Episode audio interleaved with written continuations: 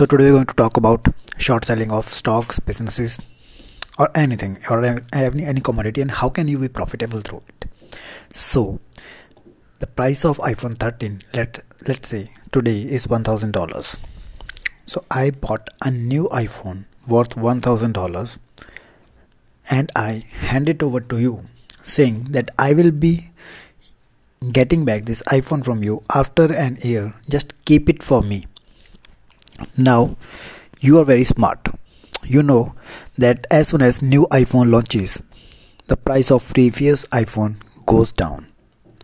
You immediately sell this iphone that i have given to you because that's brand new.